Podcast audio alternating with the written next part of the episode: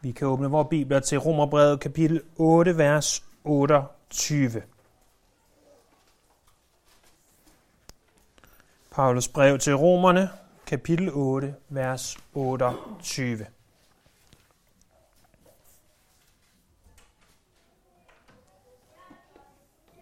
Her skriver Paulus. Vi ved, at alt virker sammen til gode for dem, der elsker Gud, og som efter hans beslutning er kaldet. I det vi igen i dag kommer til det her enorme vers, et af de aller, aller største i, i hele skriften, så minder jeg om det, vi så på sidste gang. Nemlig først vidsheden om, at det her er sandt. Paulus han indleder verset ved at sige, vi ved. Vi ved, at det her er sandt. Og vi talte sidste gang om, at for mange af os er det ikke, at vi ikke har hørt det her vers før. Det er ikke, at vi ikke øh, har hørt det citeret, eller måske endda har hørt det forklaret. Det, det er ikke det, der er det sværeste. Det sværeste her, det er ikke det at egentlig forstå verset, det er at leve verset. Så en ting er at vide det med sin hjerne, men ved du det også med dit hjerte? Det andet, vi så på sidst, det er, hvem modtagerne af det her er. At alt virker til sammen til gode for dem, der elsker Gud. Dem, der elsker Gud. Ikke med en fuldkommen perfekt kærlighed, men dem, der har en kærlighed til Gud. Det er dem, det er for. Hvem er de, der har en kærlighed til Gud? Det er de, der er de kristne. Det, det er dem, som det her er skrevet til. Det her, det gælder ikke, som vi talte om sidste gang, din ateistiske onkel. Det her gælder ikke de, som ikke er født på ny, men det gælder enhver, som Gud ved sin ånd har født på ny, som har bekendt sine sønder og omvendt sig til ham, og som elsker ham. Det er dem, som det gælder. Igen, ikke med en perfekt kærlighed, for det har ingen af os. Men om en, en kærlighed til ham. Det er dem, det gælder. Vi kommer så til den tredje ting i det her, som er den største af de øh, ting, som der er altså det, der tager mest tid at forklare, nemlig omfanget. Hvad er omfanget af det her? Vi har set på vidsheden, vi har set på modtagerne, nu ser vi på omfanget. Omfanget er, at alt virker sammen til gode. Lad os se på ordene først. Hvad er det for nogle ord, der står? Der står alt. Der taler om alting, betyder der ikke er nogen begrænsninger. Alt inkluderes ganske simpelt. Der står ikke det meste virker til sammen for gode, for de, der elsker Gud. Der står ikke det behagelige virker sammen til gode for dem. Der står alt. Alt, alt, alt. Så står der virker sammen. Det oprindelige græske ord, der bruges her, er et ord, som vi også kender på dansk, øh, nemlig ordet synergi. Øh, det er et ord, der bruges i alt fem gange i det græske nye testamente, øh, og i for eksempel Markus kapitel 16, vers 20, står der, Herren virkede med, altså han virkede sammen med disciplene, eller i 1. Korinther 16, 16, dem, der er med i arbejdet. Ordet synergi defineres af ordnet sådan her. Samspil mellem to eller flere faktorer, der forstærker hinanden, således at den kombinerede effekt bliver større end summen af de enkelte faktorers bidrag. Vi kunne illustrere det her på et utal af måder, men en ganske simpel måde er, at du forsøger at løfte en tung ting. Hvis en anden kommer, så vil der være en synergi, således at I til sammen godt kan løfte den tunge ting – og få den flyttet. Alene vil det være ganske svært, sammen kan vi godt. Vi ved godt, at Gud alene vil kunne løfte tingen, derfor er illustrationen ikke fuldkommen. Men synergien er, at der sker en ting. Der sker en eller anden ting. God eller dårlig. Og den ting løfter, men Gud løfter også. Og på den måde, så sker der noget godt, der kommer noget godt ud af den ting. Hvad er så teologien bag det her? Det er, at det er til gode. Fordi øh, til gode er, når noget har en høj kvalitet, en høj værdi. Noget er øh, værdifuldt, noget der gør os godt. Hvad er det for nogle ting, der er til gode? Jamen, det der er til gode, det er de bedste ting i livet. De bedste ting i livet virker godt. Det virker Gud sammen til gode for dem, der elsker ham. De bedste ting i livet. Hvad er de bedste ting i livet? Ja, det kunne være Guds karakter. For eksempel hans kraft eller magt. Det betyder, at Gud han har styrken til at gøre alt det, han i sin visdom og hellighed ønsker at gøre. Prøv at tænk over hans magt et øjeblik. Prøv at tænk over, hvor stærk han er. Prøv at tænk over, hvad han er i stand til. Hvis du har svært ved det, så prøv at tage tankerne væk fra det et øjeblik. Så prøv at tænke over stjernerne, universets dybde, solens magt. Og når du så har tænkt på det, og prøvet at få dit hoved rundt om universet, og hvor stort det er, hvor mægtigt det er, og hvilken kraft der ligger i det, så gang det med det uendelige, og så tænk på Gud. Det er hans kraft. Tænk på den kraft og magt, han udviste i jomfrufødslen. Og da treenighedens anden person blev menneske. Tænk på evangeliet, som kaldes Guds kraft til frelse. Og igennem forkyndelsen deraf, der tager han dit stenhjerte, mit stenhjerte, og forvandler til et hjerte af kød. Han gør os til nye skabninger. Vi ved, at Gud virker alt godt gennem sin kraft. Vi ved også, hvis vi ser videre på Guds karakter, at han virker alt godt gennem sin visdom. Visdom, det er mere end viden. Viden er at se på vævesigten, det bliver regnvejr. Visdom er at huske at tage regntøj eller paraply med. Gud han ved alt, men han ved ikke bare alt, han ved også, hvad betydningen af alt er. Og han ved, hvad han skal gøre ved det. Og, og når du står i situationer, som er håbløse, så ved Gud, hvad du har brug for. Du var måske ikke klar over, at der var behov for en, i citationstegn, paraply. Men han ved det. Han ved det godt. Øh, Gud, han virker alt godt gennem sin visdom. Han virker også alt godt gennem sin godhed. Hans godhed, det er en af de ting, der rent faktisk drøber på dem, som ikke elsker Gud. Men det mener jeg, at for eksempel når det regner, så er det ikke sådan, at det kun regner hjemme i din have.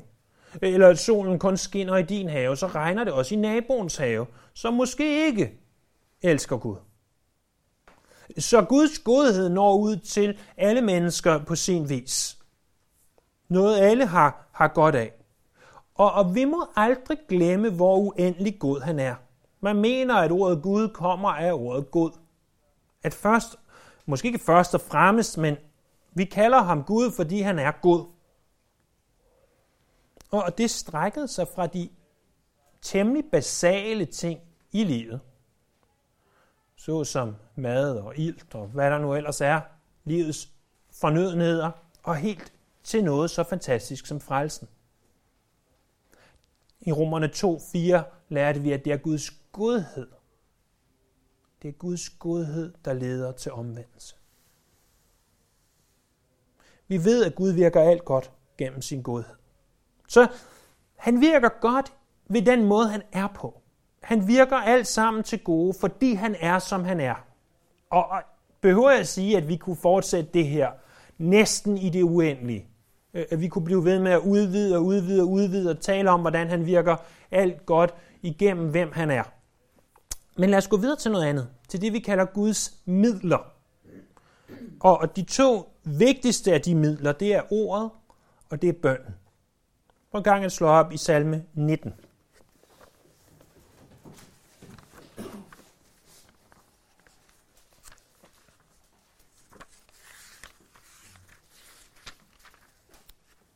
De fleste ved, at salme 119 er den længste salme, og at salme 119 handler om Guds ord. Salme 19 derimod er ikke den længste salme, men det er den lille salme 119, for den handler også om Guds ord. Så salme 19. Prøv at se der i vers 8. Hvad ordet gør. Herrens lov er fuldkommen. Den styrker sjælen. Så det styrker sjælen. Og så står der, Herrens vidnesbyrd står fast, det giver det uerfarne visdom. Sådan virker det godt. Herrens forordninger er retskaffende. De glæder hjertet. Så det er en tredje ting, de glæder hjertet. Herrens befalinger er ægte, de giver øjnene glans, eller måske snarere skal vi forstå det som, at de lader os forstå meningen med livet. Og så læser vi videre, Herrens ord rent, det består til evig tid, hans bud er sandhed, de er retfærdige, de er mere kostbare end guld end det reneste guld i mængde, de er sødere end honning, end flydende honning. Og så står der i vers 12, din tjener lader sig advare ved dem. Der er stor løn ved at holde dem. De giver advarsel. Vi ved fra salme 119, vers 105, at ordet er som en lygte og et lys. Vi ved fra Matthæus kapitel 4, vers 4, at Bibelen er som åndelig mad. Og vi ved også, at Bibelen er med til at omvende os. Det læser vi blandt andet i Romerne øh, 2.4. Og, og vi ved, og, og igen, jeg kunne udvide det her nok nærmest i det uendelige. Vi ved, at Guds ord virker alt godt. At Gud gennem sit ord virker alt godt for os. Når vi læser hans ord, så tager han det og applicerer det til vores liv. Og bruger det. Og, og giver os styrke i sjælen, giver os visdom, glæder vores hjerte og giver vores øjne glans. Han giver advarsel. At mennesker bliver omvendt ved det. At vi lærer, hvem han er og hvor stor han er. Det er et af de midler, han bruger. Et andet middel er bønden. Og jeg tror næppe, vi forstår, hvilket privilegium bøn det egentlig er. I Hebræerbrevet kapitel 10, vers 19, der står, at vi har frimodighed til at komme ind foran Gud. Øh, hvilket både er på en gang fantastisk og på den anden side uforståeligt. Og læg til det, som vi lærte for et par søndage siden, at når du beder, så beder Helligånden. Og at uanset om du beder eller ej, så sidder Jesus ved Gud Faders højre hånd og går i forbøn for dig. Vi ved, at Gud virker alt godt, både gennem ordet og gennem bøn. En tredje ting, så vi har altså set på Guds karakter, virker han godt, Guds midler, og så en fjerde ting, det er Guds engle. Engle, det er jo faktisk noget, vi ganske sjældent taler om i vores kredse, kan vi sige. Øh, men faktisk så er ordet engel, men det er i ental eller i flertal, det nævnes over 200 gange i Bibelen. Men det er ikke alle de gange, der taler om det, vi typisk tænker på, når vi tænker på en engel. Øh, men læg dertil, når der nævnes engle, som omtales som seraf og keruber og andet, som ikke direkte bruger ordet engle, så, så der nævnes engle rigtig, rigtig mange gange i Bibelen. Prøv en gang at se i Hebræerbrevet kapitel 1, vers 14. lærer os noget om engle.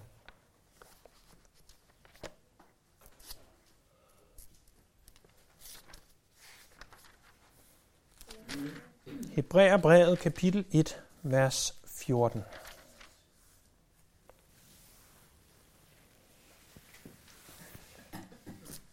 Brevet til Hebræerne, det første kapitel, det 14. vers.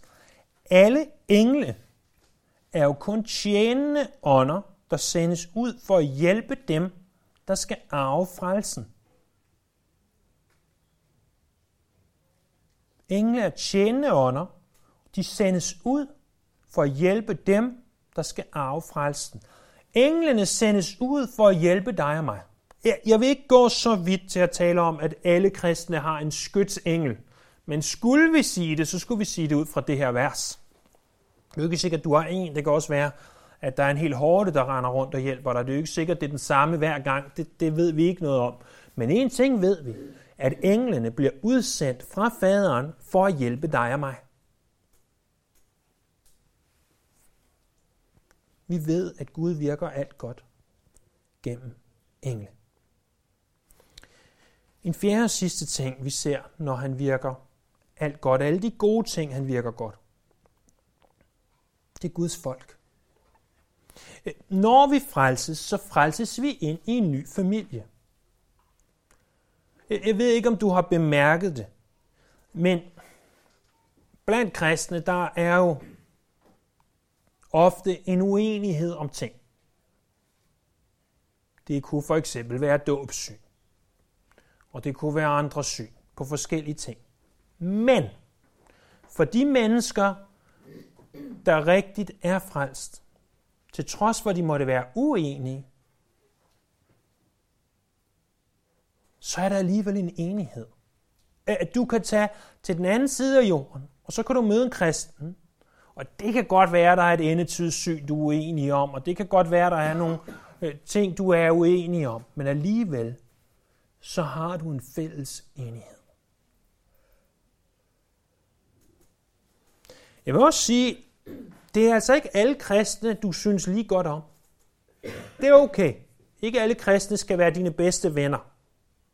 Der er nogen, du kan bedre sammen med andre. Det er sådan, vi er skabt. Det er sådan, vi er som mennesker, og det er okay. Men hver og en kristen, lige fra den mest elskelige til den mest irriterende, er sat her, for at Gud kan virke alt godt gennem sit folk. Det jeg er i gang med, det er at give jer nogle overskrifter, hvor I selv kan tænke videre.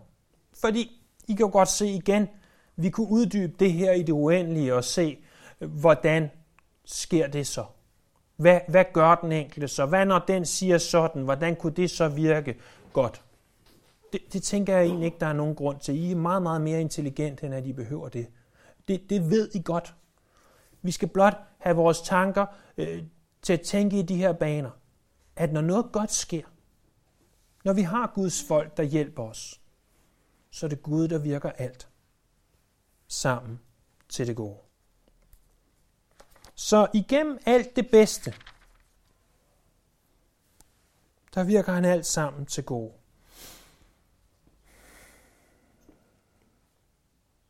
Men igennem alt det værste i livet, virker han også alt sammen til gode. Det er jo her, det bliver svært. Det er jo ikke, når vi taler om Guds karakter, eller engle, eller Bibelen, eller bøn. Det ved vi godt. Det ved vi godt. Øh, det, der er svært, både at forstå, men også at acceptere, det er, at alt det værste, der sker i vores liv, at det virker Gud sammen til det gode. Det kræver tro, og det kræver tro i overmål at vide det her, og forstå det her, og ikke mindst leve det her. Når vi taler om alt det værste, så kan man inddelt i tre forskellige kategorier.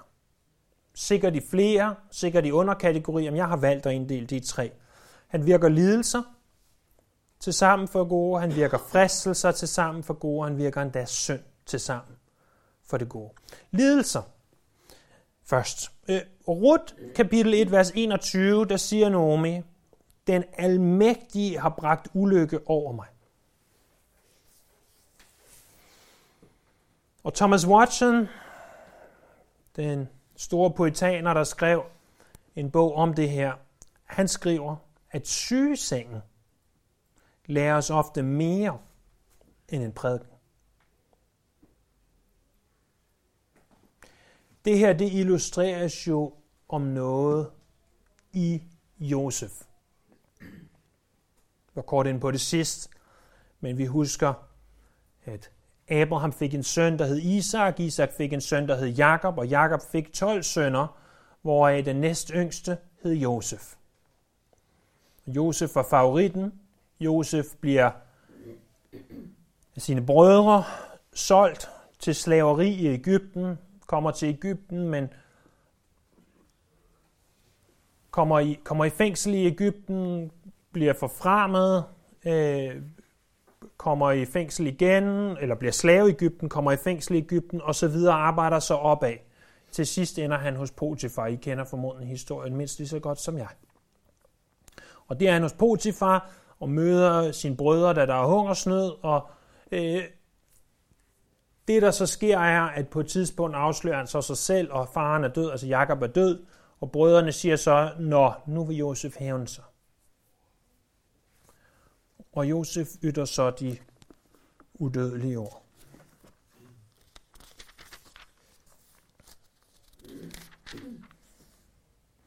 Fra kapitel 1. Mosebog, kapitel 50, vers 20. Fordi de siger til ham fra vers 19, de faldt ned for ham og sagde, vi vil være dine trælle, men Josef svarede dem, frygt ikke, er jeg Guds sted. Og så siger han, I udtænkte ondt mod mig. I vil sælge mig i slaveri, i fangenskab, men Gud vendte det til det gode. Han vil gøre det, der nu er sket, holde mange mennesker i live. Frygt derfor ikke, jeg vil sørge for jer og jeres familie, og han trøstede dem og talte kærligt til dem. I udtænkte ondt. I havde en ond plan, men Gud vendte det til det gode. Han vil gøre det, der nu er sket, holde mange mennesker i live. Nogle af de måder, hvorpå lidelser de virker godt i os, det er, at de renser os. 1. Peter kapitel 1, vers 6 og 7. Det, det er, når vi prøves, når der er lidelser, når der er svære ting, så er det, at vi renses i ilden. At de ting, der er vigtige, de bliver. De ting, der er uvæsentlige, de forsvinder. En anden måde er, at det skaber udholdenhed. Jakob kapitel 1, vers 2 og 3. Og så gør det os mere som Jesus. Jesus han kaldes en lidelsernes mand, Esajas kapitel 53, vers 3. Og når vi lider, så er vi mere som Jesus. Vi ved, at Gud virker alt godt igennem lidelser. Men også igennem fristelser. Vi ved fra Jakobs brevet, at Gud han aldrig direkte frister os. Jakob kapitel 1, vers 13.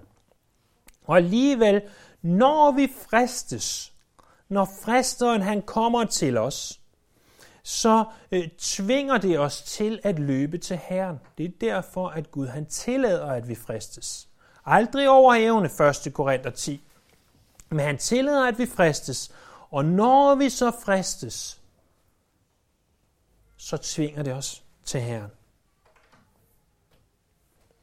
Øh, vi længes efter den tid, hvor vi skal være i himlen, hvor der ikke længere er fristelser.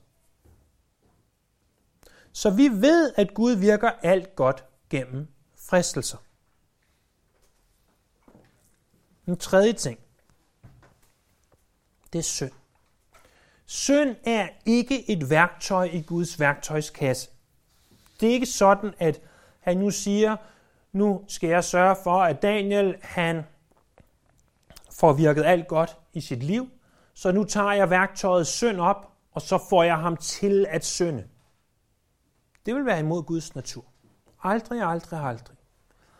Men fordi at jeg er en kristen, men fordi jeg også er et menneske, der stadig ikke er herliggjort, så vil jeg stadig komme til at synde. Gud kunne jo godt have gjort det sådan, at i det øjeblik, vi blev omvendt, så syndede vi ikke mere. Det har han ikke valgt. Hvorfor? Det kan vi kun spekulere på. Men det har han ikke, ved vi, for at når vi så kommer til at synde, så igen må vi løbe til ham og sige, det er dig, der er Gud. Det er ikke mig.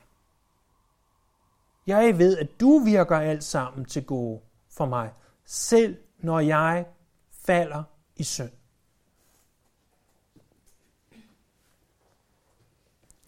Når vi ser på omfanget af alt det her, så må vi forstå, at det gælder alt i vores liv.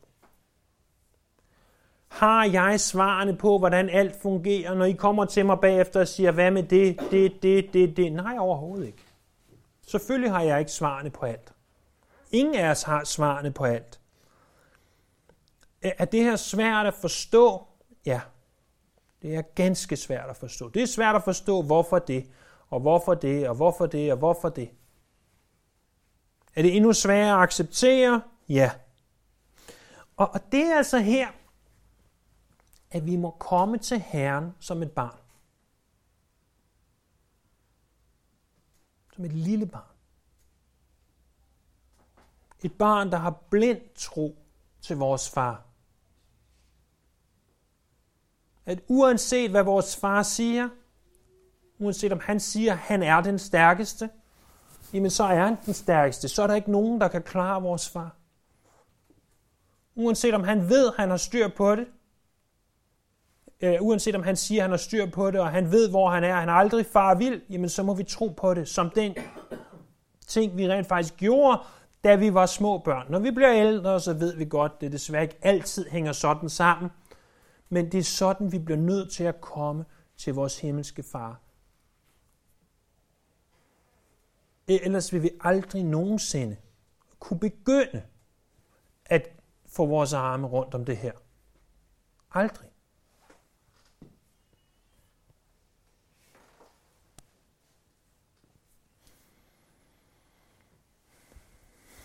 Tænk så, hvis jeg bare lidt oftere kunne huske på, at det her er sandt. Tænk på, hvordan det kunne ændre mit livssyn og med Guds syn.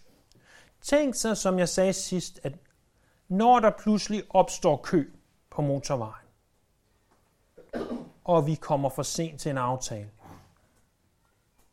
at så må vi ikke råbe og skrige og sige, det var da forfærdeligt, og hvorfor gør du det imod mig, Gud? Men sige, Gud, du ved hvorfor. At når vi pludselig dumper skolen, eller et fag i skolen, må vi ikke sige, hvorfor skulle det ske med mig? Gud, du hader mig. Nej, Gud hader dig ikke. Gud elsker dig. Og han har styr på tingene.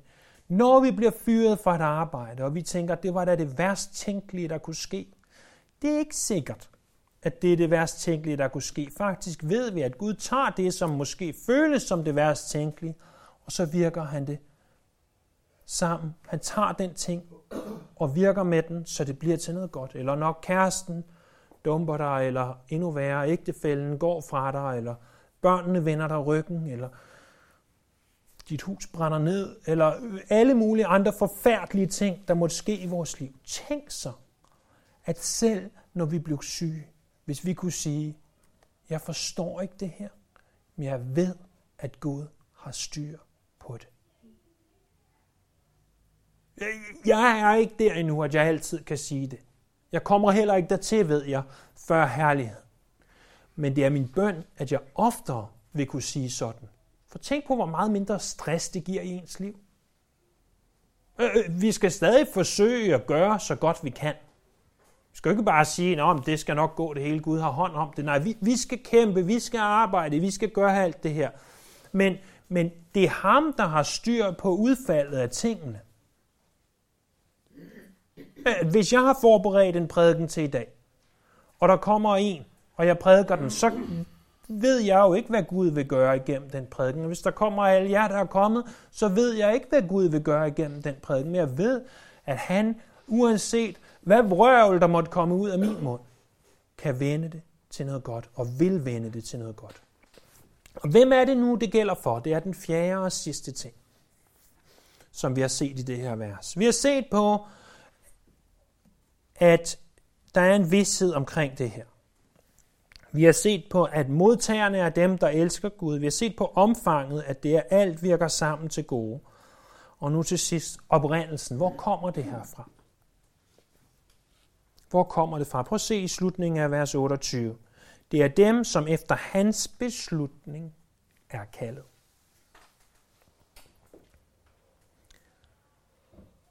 Det er efter hans beslutninger kaldet. Frelse kan ses fra to synspunkter. Det kan ses fra Guds synspunkt, og det kan ses fra menneskers synspunkt. For Guds synspunkt, som er det første, så er det, at han har kaldet os. Han har kaldet på os, og vi har svaret det kald. I det vi svarer det kald, der begynder vi at elske. Så Gud kalder, vi svarer, men han kalder altid først. Altid, altid, altid. Og fra Guds synspunkt, så er det dem, som efter hans beslutning er kaldt. Det er noget, som vi ved fra Efeserne kapitel 1, vers 4, at han besluttede, før verden blev grundlagt. Han besluttede, at du skulle frelses, før verden blev grundlagt.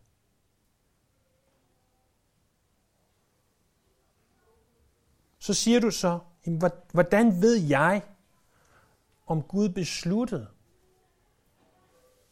at jeg skulle frelses? Omvend dig og tro på evangeliet. Bekend dine sønder til ham. Så ved du det. Så ved du, at han har besluttet, at du skulle frelses. Omvend dig og tro. Det er det, der er budskabet til os. Det er altid omvend dig og tro på Herren Jesus Kristus. Gør det, så ved du, at han har kaldet dig. Er det svært at forstå? Absolut. Og, og netop derfor, så uddyber Paulus det her for os i vers 29 og 30, hvor han skriver, for dem han forud har kendt, har han også forud bestemt til at formes efter sin søns billede, så at han er den første fødte blandt mange brødre, og dem han forud har bestemt, har han også kaldet, der har vi ordet igen, og dem han har kaldet, har han også gjort retfærdige, og dem han har gjort retfærdige, har han også herliggjort. Han forklarer det. Han uddyber det for os, så vi forstår lidt mere af, hvad det er, der sker i frelsen. Så jeg, jeg vil lade den stå her, at vi er kaldet, og vi besvarer det kald. Og igen vil jeg sige til hver en af os, hvis vi ikke er sikre på, at vi har besvaret det kald, hvis vi ikke har bekendt vores synd, hvis vi ikke har omvendt os, hvis vi ikke har troet på evangeliet, så er i dag frelsens dag. Så tro i dag. Så råb til ham i dag, jeg har brug for dig, Jesus. Jeg ved godt, jeg ikke elsker dig, men jeg ønsker at elske. Jeg ønsker at være blandt dem. Og så vil du se, at han har kaldet dig. Og det her, det efterlader os et sted. Det efterlader os med Guds suverænitet. Det er ham, der bestemmer. Det er ham, der bestemmer, hvordan alt virker sammen til gode. Fordi han er den suveræne herre. At der er ikke noget som helst, der sker for Guds børn, som han ikke på en eller anden måde bruger til det gode.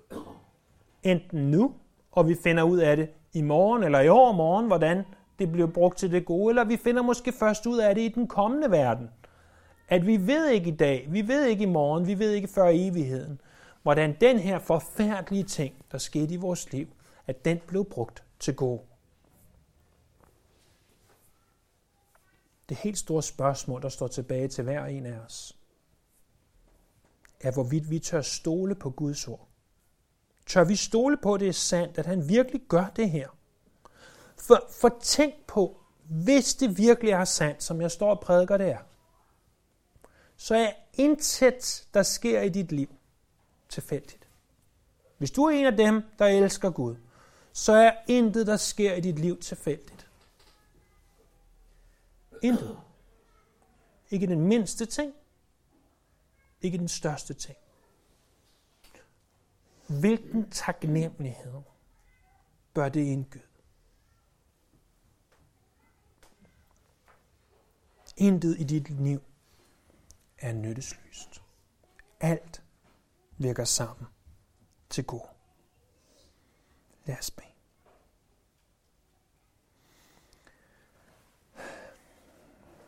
Herre, jeg ved godt, at det her virker som at forsøge på at bestige Mount Everest på en formiddag i kondisko. Det, det ved vi godt. Det kan vi ikke. Og alligevel, herre, så håber jeg, at vi har fået glemt af, af toppen af bjerget. Af, hvad det her betyder. Og at vi må forstå det lidt i vores hoveder. Og meget i vores hjerter. Hjælp os til at applicere det her til vores liv. At det må være, det, det er sandt, men at vi må forstå, at det er sandt. Herre, hjælp os, når det er nemt. Men hjælp os især, når det er svært. Vi priser dig, vi ærer dig, og vi lover dig. Amen.